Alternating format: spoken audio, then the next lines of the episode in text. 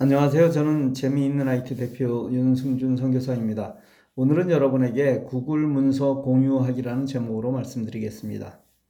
세상을 살면서 억울한 일이 많은데 그중 가장 안타까운 것은 내가 가지고 있음에도 그걸 알지 못해서 사용하지 못하는 것입니다.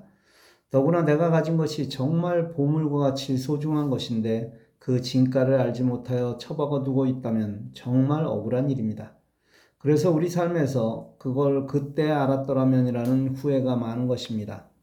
이건 단지 어떤 물건뿐 아니라 사람에 대한 가치도 있을 수 있고 또 지식도 해당됩니다. 그 사람이 그런 멋진 사람인 줄 알았더라면 내가 알고 있는 그 지식이 거기에 사용될 수 있음을 알았더라면 더 좋은 관계, 더 멋진 일을 하였을 것이라는 후회가 있을 수 있습니다. 그러나 과거는 이미 지나간 것이고 이제부터는 그 실수를 줄이면 됩니다. 그리고 내가 가진 것을 최대로 발휘하며 사시면 됩니다. 여러분은 주간윤승준 모음이라는 것을 가지고 계실 것입니다. 안 가지고 계신 분은 개인 카톡으로 요청하시면 드립니다. 거기에는 230개의 정보가 담겨 있고 여러분이 궁금해하는 대부분이 그 안에 들어 있습니다. 그런데 그걸 몰라 사용하지 못하는 것이죠. 여러분에게 주어진 모든 것을 선한 영향력을 위해 사용하시길 기도합니다.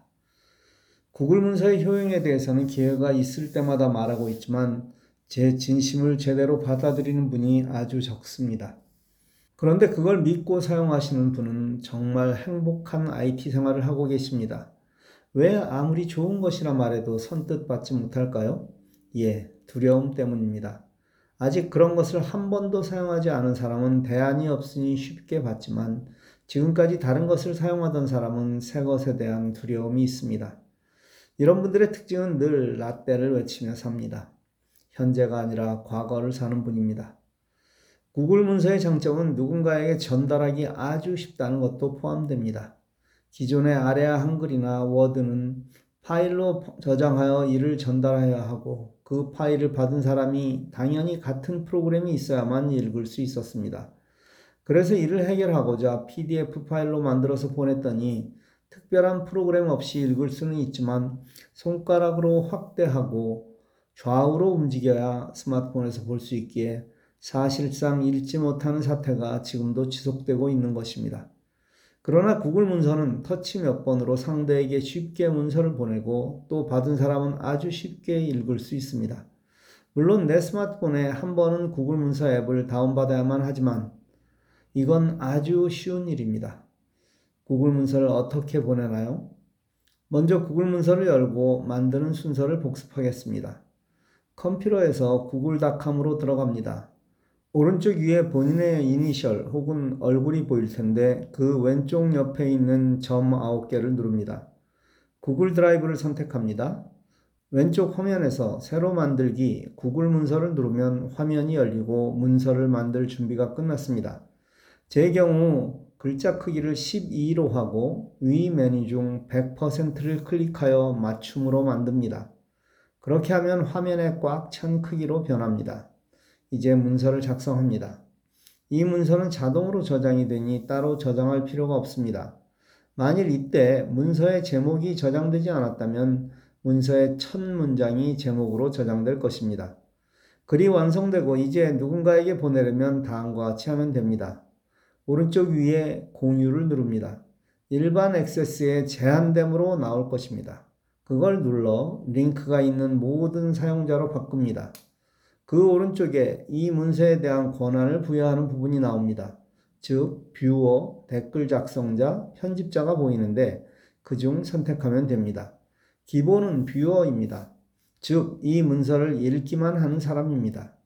댓글 작성자로 바꾸면 이 글에 코멘트를 달 수 있고 편집자로 바꾸면 문서를 만든 사람과 똑같이 수정하고 또 지울 수 있는 권한을 갖게 됩니다.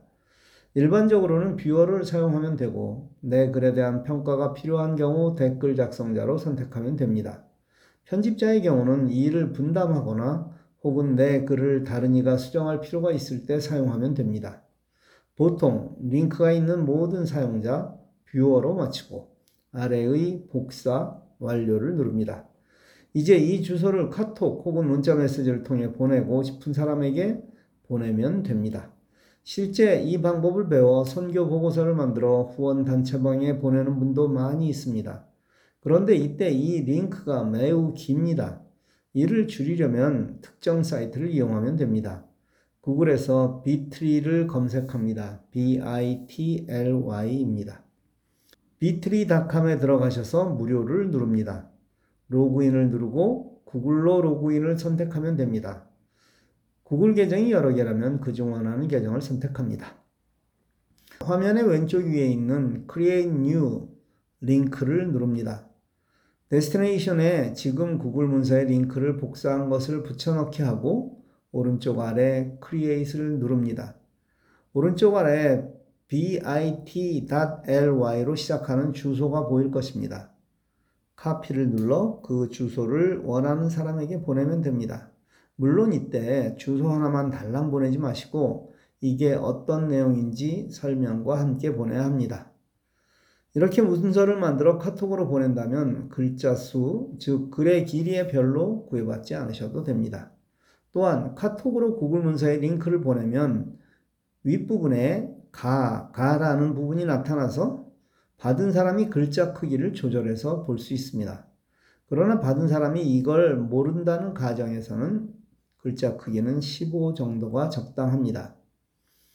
아는 것과 사용하는 것은 분명 다릅니다. 사용하면 할수록 더 좋은 기능을 찾아낼 것이고 더 편하게 사용하는 수준이 될 것입니다. 누군가 제게 IT에서 가장 필요한 것 하나만 추천하라고 한다면 저는 주저없이 구글 문서라고 대답할 것입니다. 감사합니다.